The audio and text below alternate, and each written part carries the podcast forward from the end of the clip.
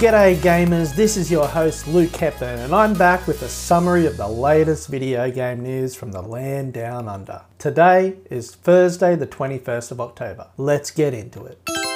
So if you're someone that likes to play role-playing games, then you may be interested to hear about Cassette Beast, which was announced today. Cassette Beast is coming to, to the Xbox One, Xbox Series X and S, Game Pass PC, and Switch, and it's being developed by a two-man team, Bytten Studio. The game is a turn-based indie open world RPG and it's like a top-down 3D format. What makes Cassette Beasts interesting is the way you can collect monster forms and change your character to become one of many monsters. Then, to take it a step further, you can combine two monster forms using the game's fusion system to create unique and powerful new ones. Basically, what I'm trying to say is that two characters on the screen can fuse into one large character to tackle those harder enemies or overpower the weaker one. To be able to use Fusion, you'll need to form relationships in the game with the other characters, which is typical of RPGs. And the story follows you waking up on a beach and you have to explore your way off the island you find yourself on. A bit of a nightmare, so to speak.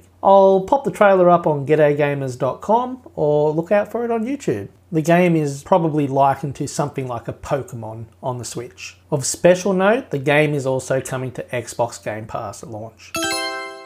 So let's talk about Xbox Game Pass results. It appears that Xbox Game Pass hasn't hit its desired targets of a 47.8 increase, only hitting about 37.48 roughly meaning it fell short by about 10%. In January 2021, we knew the service had hit about 18 million users, so there's still plenty of people taking up the service. And in 2020, the service was up over its target by about 14%, so I look at it as swings and roundabouts, right? Game Pass, if you haven't heard, is like a Netflix style of service for Xbox, and the Xbox Game Pass Ultimate subscription also brings games to PC via the Xbox app. I'm a huge fan of this service as, you know, things like all first party games come to Game Pass on day one, and to be honest, I'm personally finding myself with always something to play. While the result is low, we can all pretty much understand considering we're in the middle of a global pandemic, which also had an effect on gamers' incomes. Saying that,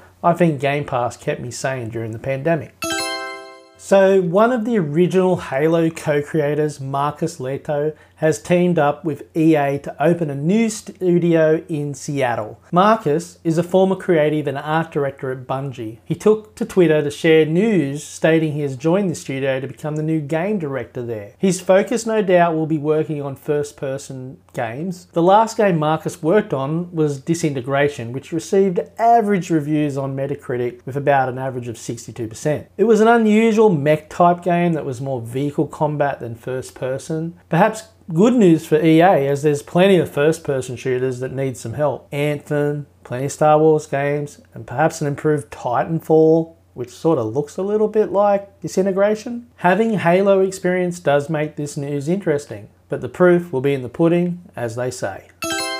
Well, there's a few GTA 6 leaks out tonight. An advertisement on Rockstar's official website has possibly hinted at some next gen GTA 6 detail. While no one can confirm it's anything to do with GTA, we can be sure that they're not talking about the Old West in, when they talk about this job advert. They're on the hunt for a very talented visual FX artist who possesses a passion for creating stunning VFX, it says. There's a lot of technical details on the role itself, but the advertisement says the following, and I quote, we help to bring extra life to the environment, characters, weapons, vehicles, and more. The visual effects help to immerse the player in a believable world from using ambient effects for things like insects around the player and rain drippings of buildings up to large scale destruction events like skyscrapers crashing to the ground. We also control vast networks of data that drive many large systems. Our technology is used to tie the world together. Weapons create bullet impacts, vehicles kick up dirt and smoke and leave debris when they crash. Objects get dirty when they fall in the mud. End quote. One of the responsibilities does hint at some next gen work, saying that they are after someone to be able to develop assets optimized for current and next generation consoles. Take this assumption with a grain of salt, but knowing it's very unlikely we'll see a GTA for a few years, it sort of sounds like this is for the next GTA. On Reddit today, I have also seen that there is some news coming November 23rd, and I believe possibly the logo may be leaked. But again, take it with a grain of salt. Either way, I I can't wait for the next GTA. It can't come quick enough. At least we'll have the trilogy keep us occupied for a little bit longer. If this advert rings true, it sounds like we'll have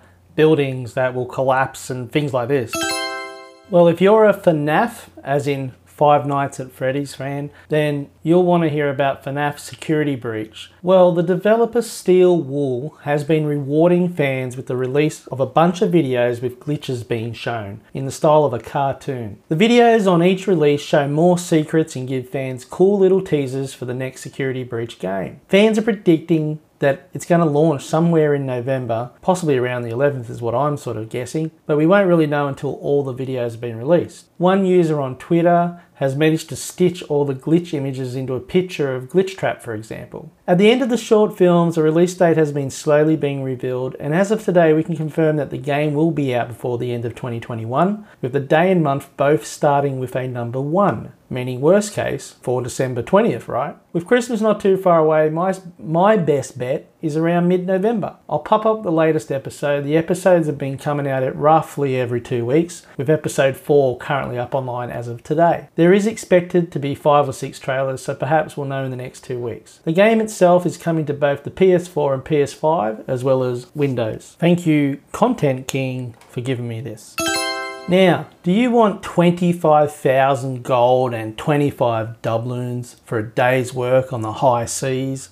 Well, the developer Rare Games are rewarding fans of the Sea of Thieves game with this limited time loot to celebrate reaching 25 million players. All you need to do is log on to the game between now and Wednesday, October 27th, Australian Eastern Standard Time to receive the gold. It's that easy. You don't have to do anything, just turn it on. In addition, one pirate who turns in any piece of treasure in the same time goes into the draw to win 25 million gold in the game. Well, not bad if you don't mind the 1 in 25 million odds, right? If you haven't played it in a while, you will also enjoy Season 4 with plenty of new underwater content rewards.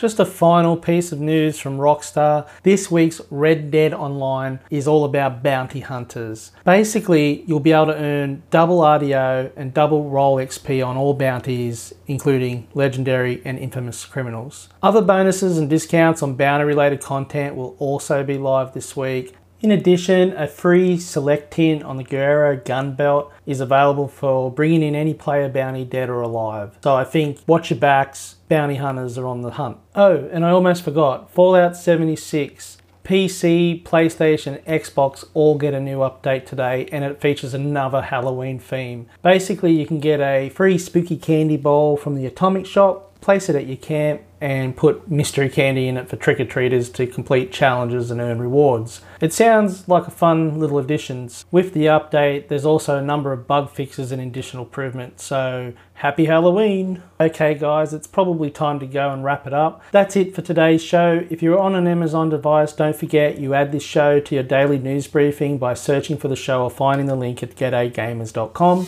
Again, if you appreciate the show, please give it a like, a thumbs up, submit a rating, or leave a comment if you can. That's it guys, I hope you have an awesome day. I'll catch you all tomorrow.